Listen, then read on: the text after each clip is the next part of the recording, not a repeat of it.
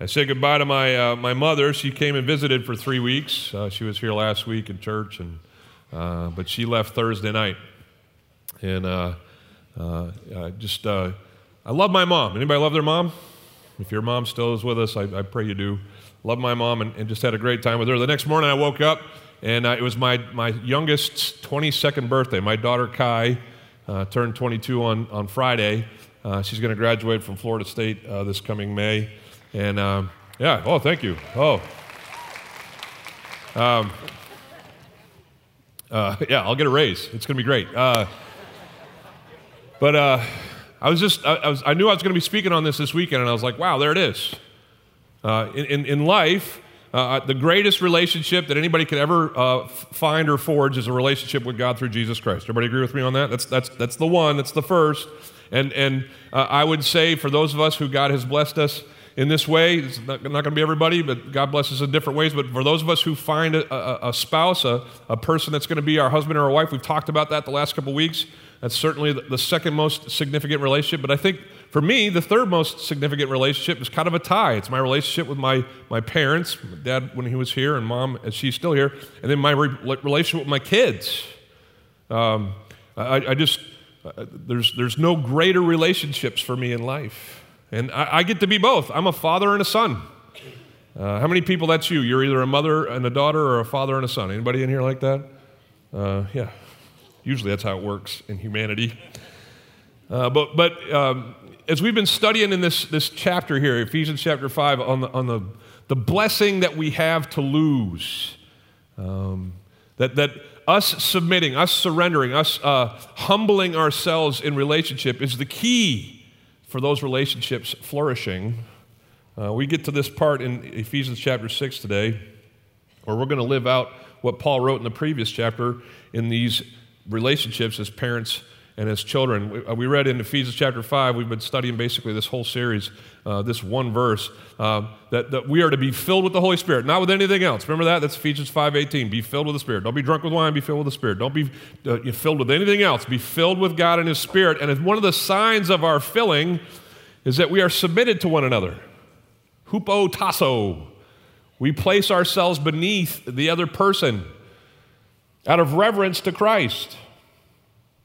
So in every relationship, especially in the body of Christ, but certainly uh, even as we go out and feed the bay today, we are placing ourselves beneath those, those who will never meet, those who will never sit at the table and, and share the food that we're going to purchase uh, for today. Uh, but we're we're serving them. We are placing ourselves uh, beneath them and elevating them as an act of reverence to our Savior, Jesus Christ.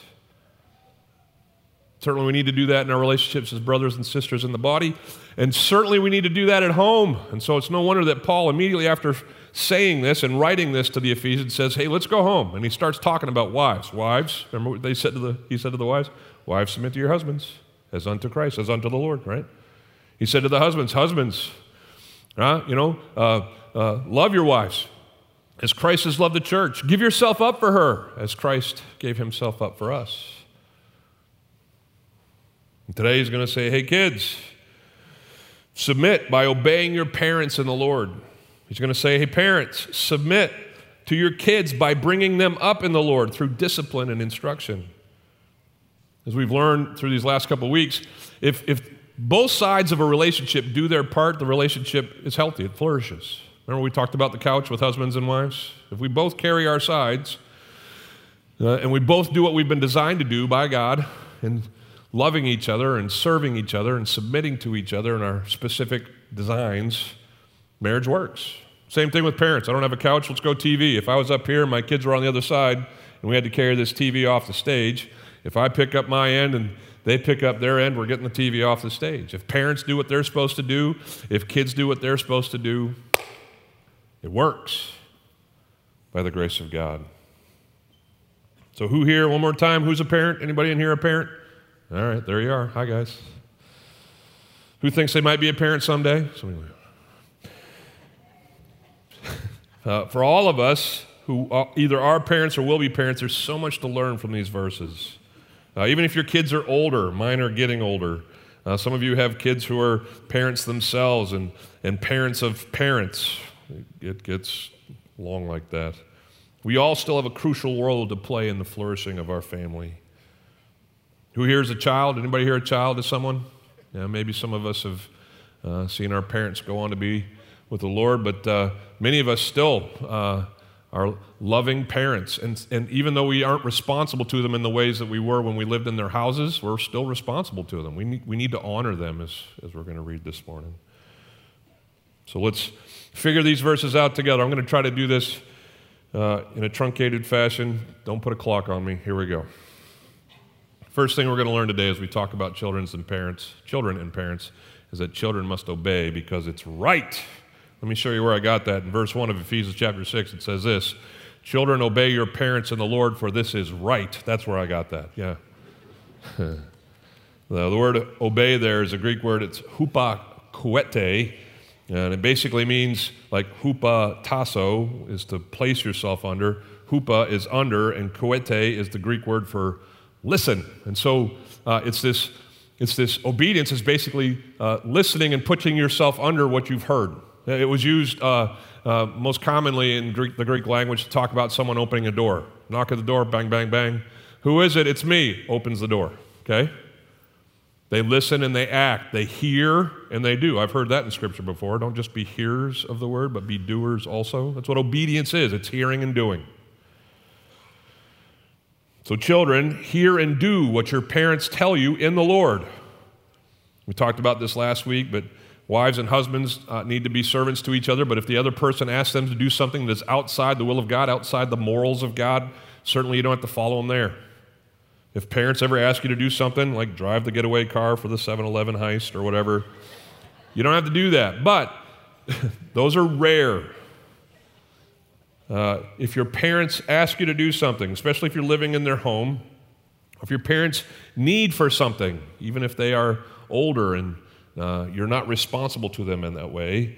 Uh, seek to honor them. Seek to obey them where that fits as an act of worship to God, as someone who is um, centered on him. Do this. And then he says, for this is what? Right. It's just right. This is a great place for us to kind of put a pin in this sermon and just say, isn't it cool that God asks us to do things in the Word that just make sense? Like most of Christianity is just common sense. Do unto others as you would have them do unto you. Hey, that works even if you're not Christian, right? Children obeying parents, you don't have to be a, a theist, a, a person who believes in a God to know that that's right.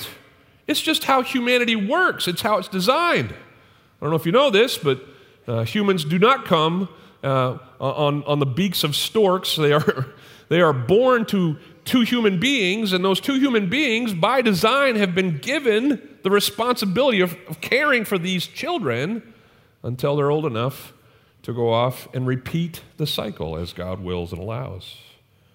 Parents don't have to think about their role. It's just in them. It's, they're innately designed to, to do what they do in, in protecting and providing for the kids. They don't do it perfectly. None of us has. Parents, testify. Anybody? All right? But you know that you know that that kid's yours, and it's he's yours to protect. Anytime my kids would get too close to the street, I didn't stand there as their father and be like, man, I hope that works out. I mean, he's really close right now. Oh, that car's coming. Ooh, let's see what happens. Is that what I do? No. I there is something, I don't have to think about it. I don't have to pray about it. I don't have to consult my scripture and see, is this what God wants me to do? No, I just go grab my kid, right? I love the little kids, the, the rebellious tykes that they can be. They still have this understanding that if, if I'm in trouble, get to a parent. Like, you ever walked up on a kid who, who didn't see you coming, and all of a sudden you're the strange adult in the room, and they're like, aah! And their first move is, where's my dad's leg? I got to find that leg. Because if I can get myself as a three-year-old wrapped around this dude's legs, I'm somehow safe. Scary person, dad, me. You don't have to teach him that. You don't have to tell a kid, hey, son, when you feel uncertain, get behind me. They just do it.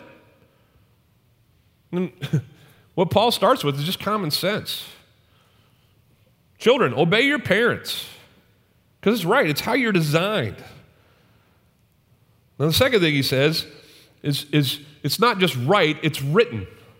He goes to the scripture and he, he tells us that children must obey because it is written. It'll show up right here in just a second. Children, right there. We obey not just because it makes sense, but because God said so. Anybody ever use that as a parent? Your kid tells you, or you tell your kid to do something, and your, your kid's like, why? And what do you do? Because I said so. Because I'm your authority. God, I, I can go to the scripture and show you that that's how it's supposed to be, but I said so, so please do what I ask you to do. And, and God, as our Heavenly Father, looks down at us as children. He says, hey, children, do this because I said so. He says it in lots of different ways and lots of different places, but probably the most famous or the most known in Scripture is in the, the Decalogue, as it's called, the, the Ten Commandments. And the fifth commandment of the Ten Commandments is basically this. Paul rewords a little bit, but he says, honor your father and mother, Exodus twenty. Uh, this is the first commandment with a promise, okay? That it may go well with you and that you may live long in the land. This is what God says. Honor your father and mother. Put yourself uh, underneath them. Obey them. Obedience makes divine sense because it's God's command. You know, uh, just a, a brief pause here for the Ten Commandments. There's ten of them. The first four are all about God. Don't have any other gods before me. Don't have any idols, right? Don't take my name in vain, God says. And remember my Sabbath and keep it holy. They're all about God. Then comes his fifth commandment, honor your father and mother, all right? The sixth commandment is don't murder, and it goes on from there and talks about all the things that we uh, need not to do or, or shouldn't do in our relationships with the rest of humanity. And so basically when it comes to the Ten Commandments, most people have gone in four and six, the commandments that tell us to honor God and the commandments that tell us to honor each other. Uh, Jesus summarized like, like this, love the Lord your God with all your heart, soul, mind, and strength, and love others as you love yourself, okay? Four and six. With me?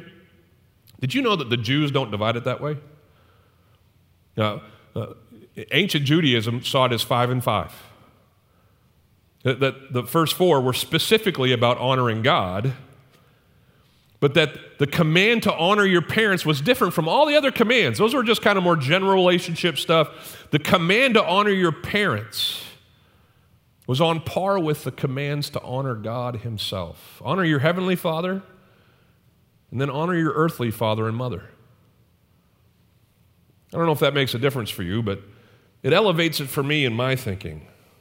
So many of the other things that we learn about how to treat other people's, uh, other people in our lives, we learn in our homes.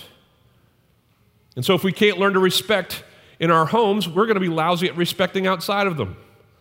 If we can't learn to love and sacrifice in our homes, we're not going to love and sacrifice outside of them. God says, listen, you want to be good humans? You want to figure the rest of my hopes for you out? Practice at home. Learn what I hope for you in your home. Do what I ask so that it will go well with you and you may live long in the land. He wasn't always so sweet, you know, so positive, so dangle the carrot. Sometimes he was, uh, in the Old Testament especially, more swing the stick. You know what I'm talking about? If you go to Leviticus, how about this for growing up uh, in an age, uh, it, it, we'll all be grateful that we live now. Uh, in, in Old Testament Israel, uh, Leviticus twenty, uh, verse eight and nine says, uh, God says this, keep my statutes and do them. I am the Lord who sanctifies you. For anyone who curses his father, curses here is one of those words that can mean, you know, actually it's a verbal curse, but it also can mean dishonor or disobey, go against. Anyone who curses his father or mother shall surely be what? Whoa, we went right past grounding there. Did everybody see that? What? Usually it's just no screens for a couple days, right? No, in Old Testament Israel, fathers and mothers were given the discretion of actually ending their child's lives according to uh, the law. Some people are like, man, that would be... Anyway, uh, I'd have a lot more... I'd have a lot more weight at home if that was an option. Uh, he says, a, a son or a daughter has, has cursed his father or his mother. Uh, his blood's upon him. It's on him. It's his choice. It's his fault. Thankfully, Paul emphasizes here in, in uh, his letter to the Ephesians the more positive, the carrot rather than the stick. It's a command that comes with a promise. He says it's the first command with a promise. A life that goes well is, is the result of honoring your parents. A life that lasts long is the result of honoring your parents. That makes sense, right? If uh, kids don't obey their parents when they say, come back away from that street, life may not last that very that long, right? Uh, but but he's, he's speaking, you know, even more here about how um, we learn the habits, the, the good habits of human relationship from our parents and from honoring them and choosing to obey them. Yeah, so certainly obedience uh, as a child protects us from immediate harm, but obedience uh, as a child prevents us from experiencing future harm by diverting us away from bad habits. We do this all the time as parents, right? We're just not even thinking about it. Um, we're, we're shaping our kids, you know, get your finger out of your nose. Uh, people are going to look at you funny if you keep picking your nose like that. Uh, uh, but, but bigger things, you know, be on time, keep your room clean. All these kinds of things that hopefully aren't just for you and your wants and desires. Hopefully you're doing them to shape your kid and create a responsible human being. Even as your kids age and they ask you for money, hopefully you say no every once in a while because you can't keep bailing them out. And you want to do what you do as a parent at every stage of parenting for the kids' best. You want to develop good habits and prevent them from becoming anything less than God designed them to be. It's your role as a parent. My daughter uh, came home uh, earlier this year, and I walked out uh, before I was going to work, and I saw her car, and the, and, the, and the back right tire was flat. So I got in my truck and said, wow, I hope she works that out. Is that what I did? No, it's not what I did. I went back into the house, and I got her at the breakfast table, and I said, Booch, come on. That's her nickname, sorry. Now everybody knows her nickname. Anyway, uh, uh, come here. You gotta, you gotta come outside and, and look at this. And she came outside, and she's like, oh. He was making weird noises. That's that's probably what it was. I'm like, okay, okay. Uh, okay, so here's the deal. I'm going to help you with this one, all right? And we're going to switch out your tire, and and uh, and I'm going to show you how that works, and, and you got to make sure you take the lug nuts off before you put the jack on. And I taught her the whole, you know, tire thing. And uh, we threw it in the car, and I said, all right, we're going to go to Firestone. We're going to get this thing either patched or get a new one, and, and I'll walk you through this whole deal. And I did that. Why? So she wouldn't fly off the road, or, you know, uh, it, it, but I did that so that she would know the next time her tire goes flat up in Tallahassee and I'm not here, here's how you do it. I'm trying to create for my kid, and everybody in the room's going like, duh. But, but this is so crucial. As parents, listen, you're not parenting your kid for your own convenience. You're not parenting kid, your kid for your own shine. You're parenting your child so that they will become who God wants them to be in every phase of life, not just spiritually, but uh, in, in preparation for life and, and having correct habits in life. And so we instruct and we correct and we, we love. And kids, listen, here's the deal. When your parents do that for, for you, if you're, if you're sitting in here and you're a middle-aged person and you're mad that your, your mom won't lend you the money for this thing, uh, maybe run a check and just say, hey, wait, maybe mom's trying to help me. Or maybe, you know, by uh, my, my, my, you know, as a teenager, my parents uh, refusing to let me go and do these other things. Maybe it's not because they hate me and they want to ruin my life, which is what I thought when my parents said no to me, right? Jerks. No, maybe they're trying to protect me and provide for me and, and, and you know, blaze a trail for me that will honor them and God and bring about my best in life. Well, uh, if we're kids in here today, and, and most of us still are, maybe some of us aren't, but most of us still are, um, obedience, if you live in your home, that's that's the way you honor God and your parents. Obey them. Unless they call you outside of the lines of God's morality, obey your parents. Do it as an act of, act of worship to your God. Uh, if you are older, like me, and your parents are older with you, Um, you are still called on to honor. It is crazy how kind of the, the cycle goes around, right? They changed your diapers when you were a kid, and now you're going to change their diapers, right, as they age. But honor is still at the center of the child-parent relationship. You were to honor them when you were in their home by obe- obeying them, and now you're to honor them by supporting them and encouraging them, loving them, providing for them. You know, uh, Uh, Eleanor and I are thinking of the future where maybe one or both of our still remaining parents are going to live with us. And some of you are there right now. And uh, as long as they're able to do that and we're able to provide for them in that capacity, we want to be willing to do that. because that's how God has designed his family.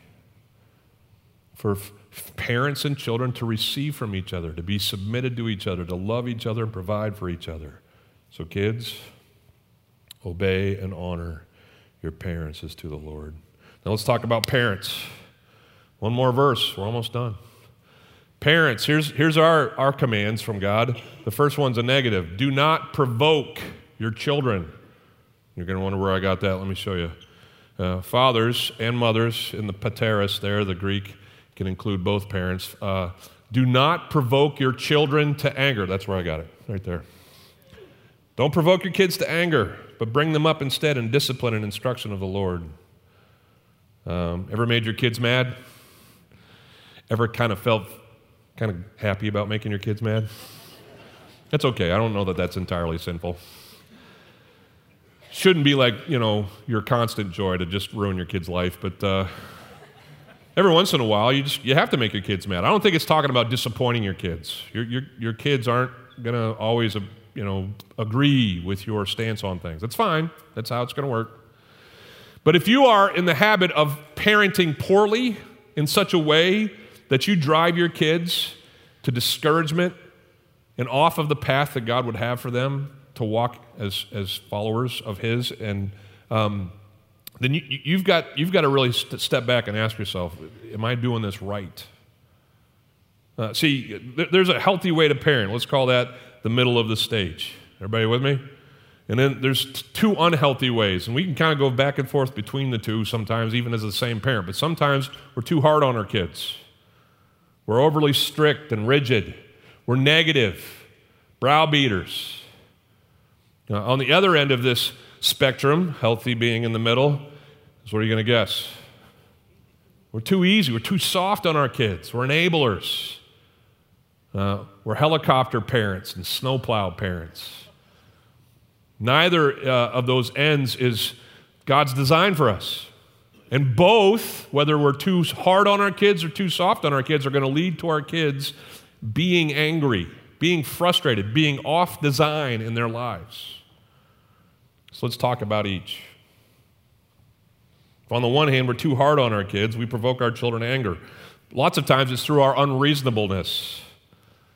And a lot of parents, they parent their kids Uh, like I said earlier, for themselves.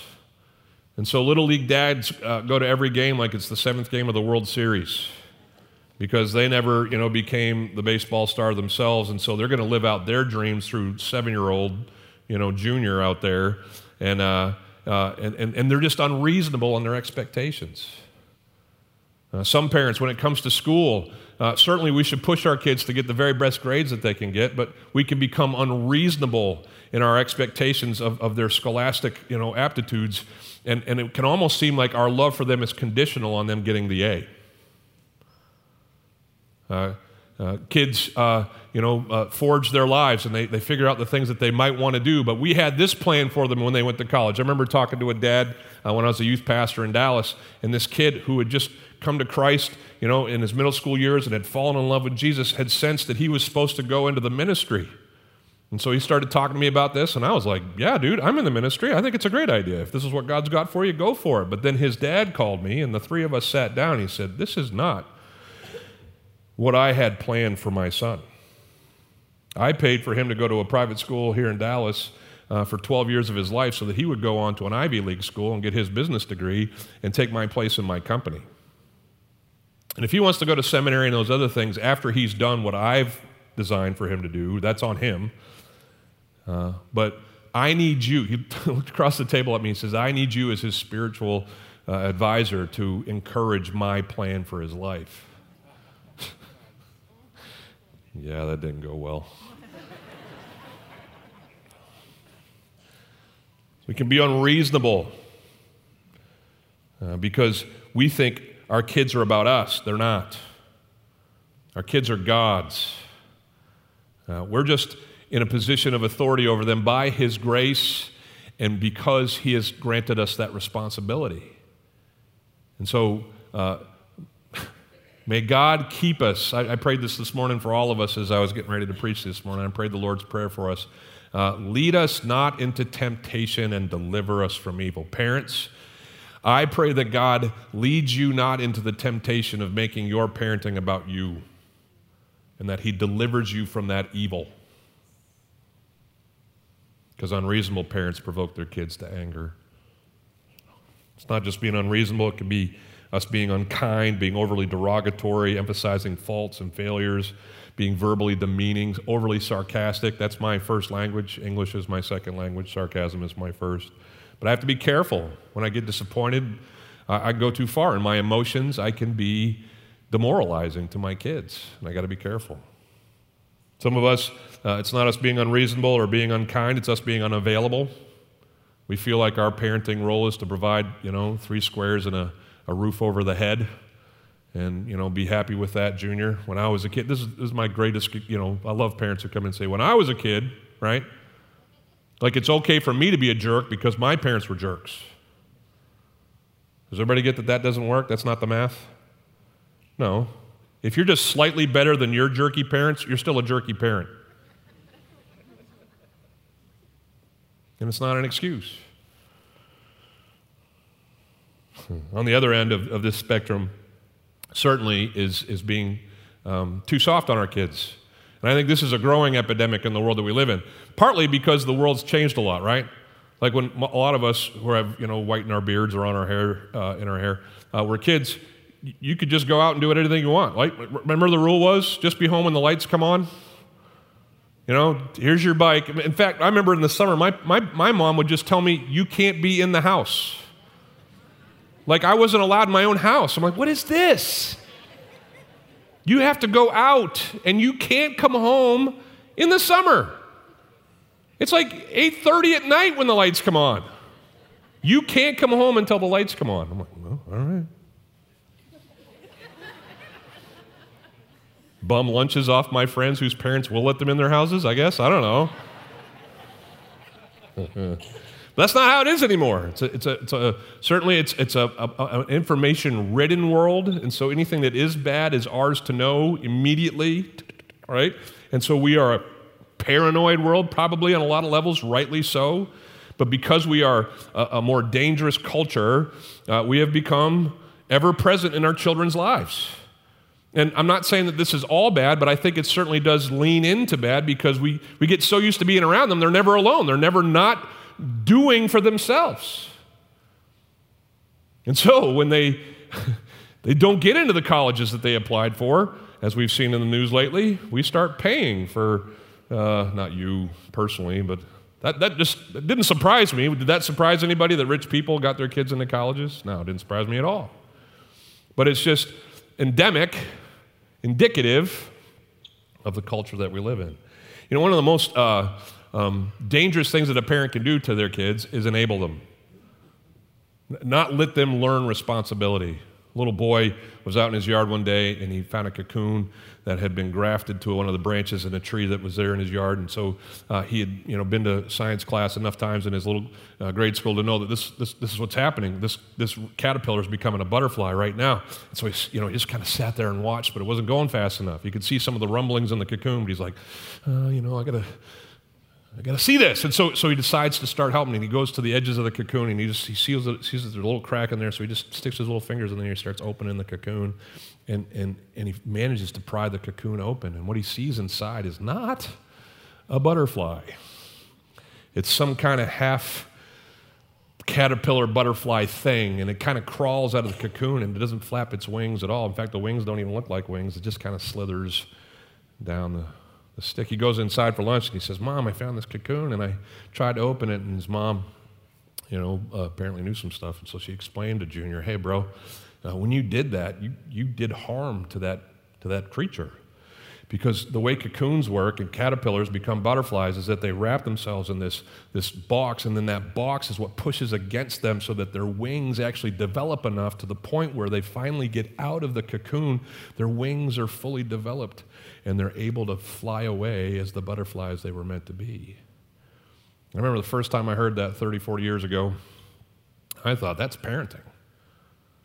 If, if we're over here and we're prying open the cocoon for our kids, they don't become the butterflies that they're meant to be. They don't develop into the humans that God has designed them to be. So if you're a helicopter parent, seek help. If you're a snowplow parent and you're out there just making it easy for Junior, hey, I'm all for defending your kid, but when I grew up, I w- it was always assumed that I was guilty. When I, when I got in trouble, somebody got this? When I came to my parents and like someone, you know, a teacher and another member of our society was saying, hey, Mark did this, the assumption was, like, it, you were going to get it from the one that you failed, your teacher or whoever, and then you were going to get it, get it when you got home, right? Now, I'm not saying that you do that to egregious levels. If your kid needs support, give them support.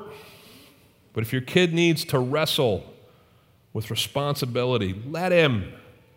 That is the chief aim of parenting, to get them to the point where they're ready to do this on their own. And the reason that, you know, psychiatric uh, uh, visits and and and tense, uh, or not tension, but like uh, uh, stress and anxiety are at all-time highs in children of younger ages and in young adults is because, as a culture, we probably haven't given them all the opportunities that they need, at least in part, to be as responsible as God requires. So don't provoke your kids to anger. Don't be too hard. Don't be too soft. Goldilocks parenting. Be just right. Finally, parents, uh, we are given a positive command. We must nurture through discipline and instruction. We must nurture through discipline and instruction. It says, Uh, fathers, do not provoke your children to anger, uh, but bring them up in discipline in the instruction of the Lord. That's where I got that one. Bringing them up is this Greek word that basically means to nourish or feed. It's the same word that was used when the husbands were being told to love their wives like they love their own bodies, because no one ever uh, fails to nourish or feed their own bodies. We all take care of our own bodies. It's the same word. Nourish and feed, provide for, rear gently uh, and, and intentionally. Uh, your children, and bring them up in the discipline and instruction of the Lord. Uh, discipline there is a, is a word that means correction or punishment.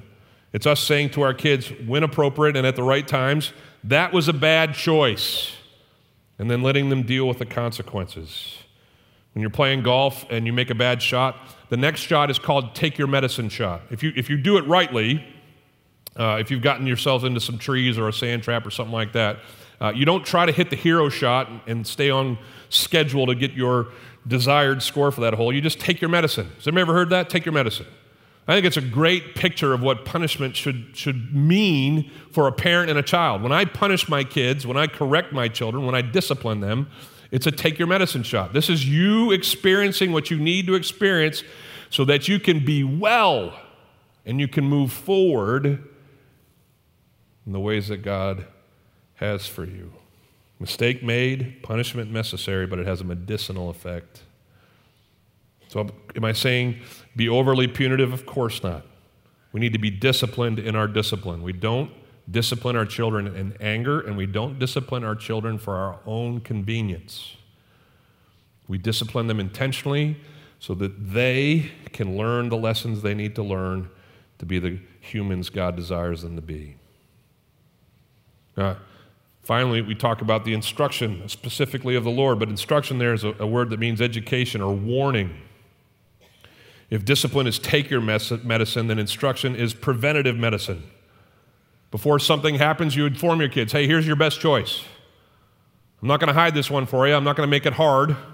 I'm going to say this is your best option. But then you give them the opportunity to choose it or not. Who's ever done that as parenting? Hey, buddy, you got two choices here. You can either pick up your toys and we can go on with our night, or you can leave your toys laying there and you'll go to bed right now. You choose. That's good instruction. You're setting them up to have options and to choose well. I was sitting with my mom this past week, and I'm almost fifty years old, and, and uh, we're just kind of hanging out, talking, and um, it, it's, it's like I'm transported back to the days when I was in middle school and we would sit and have the same kind of conversations.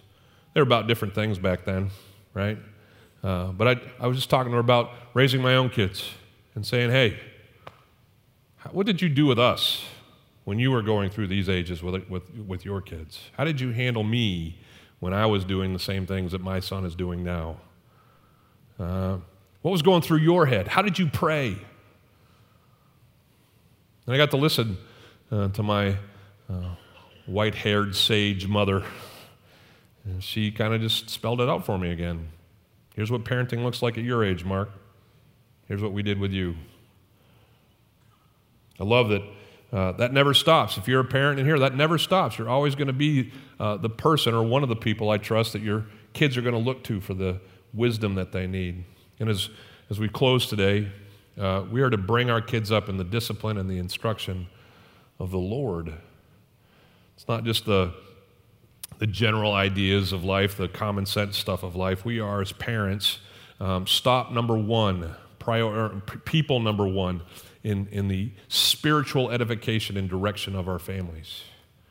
Now, certainly, God is good. He gives us churches. He gives us other people, friends of our kids, uh, who hopefully are going to direct them in those um, places as well. But uh, if none of those other pieces are in place, if our kids have no other spiritual guide except us, uh, we need to be the ones who are God's voice for them. And we correct them when they're in our homes so that they can live in accordance with God's statutes. We advise them when they're out of our homes and remind them of God's hope for them. Now, I'm in that position in uh, in some of the relationship uh, uh, aspects of, of my uh, parenting right now. And uh, I'm praying constantly with my wife for my kids that they'll uh, make great choices and, and, and mostly that they'll know and follow hard after Him. That's what I pray for my kids. I trust you do as well. So let this be our primer. Those of us who are parents, let's do this well. Not provoking our kids to anger, but instructing and dis- dis- disciplining them where appropriate, wherever they are, whatever age, uh, so that they know and follow hard after our God. Kids, talking to most of us there, doesn't matter if you're still in the home or if you've been long gone, God has called us to honor our parents. I'm so grateful that we are a church Uh, made up of families, and that we get to do things together as a family. We're going to get to do Feed the Bay together here as uh, we close out our service as a family. And, and if you have young kids next door, the first thing you're going to do before you Feed the Bay is go get your kids next door. Pick them up with you. And I, I really see this as an opportunity for us as parents, anytime we get to do something with our kids, in ministry, uh, in the areas of like giving and generosity. It is uh, on us. It is our uh opportunity, but our prerogative as parents to teach our kids in these situations. So if you've got young kids, if you've got teenagers, make them go with you. Tell them to put their phones down. Have them do the shopping. Let them pass the money or slide the credit card or do whatever. Let them load it on the truck. Help them to equate that as a follower of God, uh, I am generous and I am a giver to those uh, that I may never need, uh, but I am giving because God has given to me. I think uh, lots of uh, uh, impact has been made over the thirteen years that we've done Feed the Bay. We are uh, at least close to two million pounds of, found, of food given, but uh, maybe even over. And lots of organizations are benefactors of, of our giving. Uh, and so I was wondering, who can I have from one of those organization, organizations talk about this? And then I remembered, I'm sleeping next to her. Uh, so uh, this is my wife, Eleanor. Yeah, and she's the director, executive director, Uh, at an organization called Echo just down the road, and she's been getting um, uh, food from Feed the Bay, or they, as an organization, have been getting food from Feed the Bay for years. Eleanor. Remember, Echo is actually the first recipient of Feed the Bay food. That's right. And you and I unloaded it out of a pickup That's truck. Right. Big ups. Okay. Uh, uh, Eleanor's just going to tell you briefly what this means to the organizations. Go ahead, babe. Okay, so oh. fourteen, organi- fourteen, fourteen organizations actually are going to re- be recipients today of Feed the Bay food, and this is what I really want you to understand. Um, first of all, it's an act of mercy, which is amazing. It's an act of worship, what you guys are going to do today, buying food. Um, but secondly, it's such a testimony. Um, many of the people who volunteer with Echo are people of faith, but some are not. And so when the food comes in, nineteen thousand pounds just to Echo last year, nineteen thousand pounds come in. Those volunteers look at myself and Miriam and Steve, and they are amazed that the church would come together and provide for us like that. So it's a testimony to the non-believer. And it's such a symbol of bringing your first fruits to the storehouse. You know, we have food drives all throughout the year. Schools do food drives for us. The post office does food drives for us. But you guys, a lot of times it's like stovetop stuffing from two thousand nine because people just clean out their pantries. Every single one of the agencies served. This is like Christmas for us, because it's fresh food. It's the very best. You guys buy it. It goes on a truck. It's going to be in our warehouse tonight. We're going to distribute it tomorrow. So I cannot emphasize enough how grateful we are as agencies that Feed the Bay exists, that it's a testimony to our non-believers that we work with on a daily basis. It is an act of worship. So thank you from the bottom of my heart, from Echo and from all the agencies. Thank you, thank you, thank you. Yeah, thanks, babe. Okay, grab your uh, little uh, brochures there. If some of you have never been a part of Feed the Bay, I'm just going to briefly explain it. We're going to pray and go. So, so Feed the Bay is simply this. Uh, twenty, I think twenty-nine or thirty churches around our community are going to gather today after their services. Head to uh, mostly Publix uh, uh, um, grocery stores, but other grocery stores, wherever you're going. You could go to this Publix right now since it's close to you, or if you want to go to one that's closer to you, uh, you see all the participating Publix locations on there. Here's what you do. You go in and you go grocery shopping. It's church at the grocery store.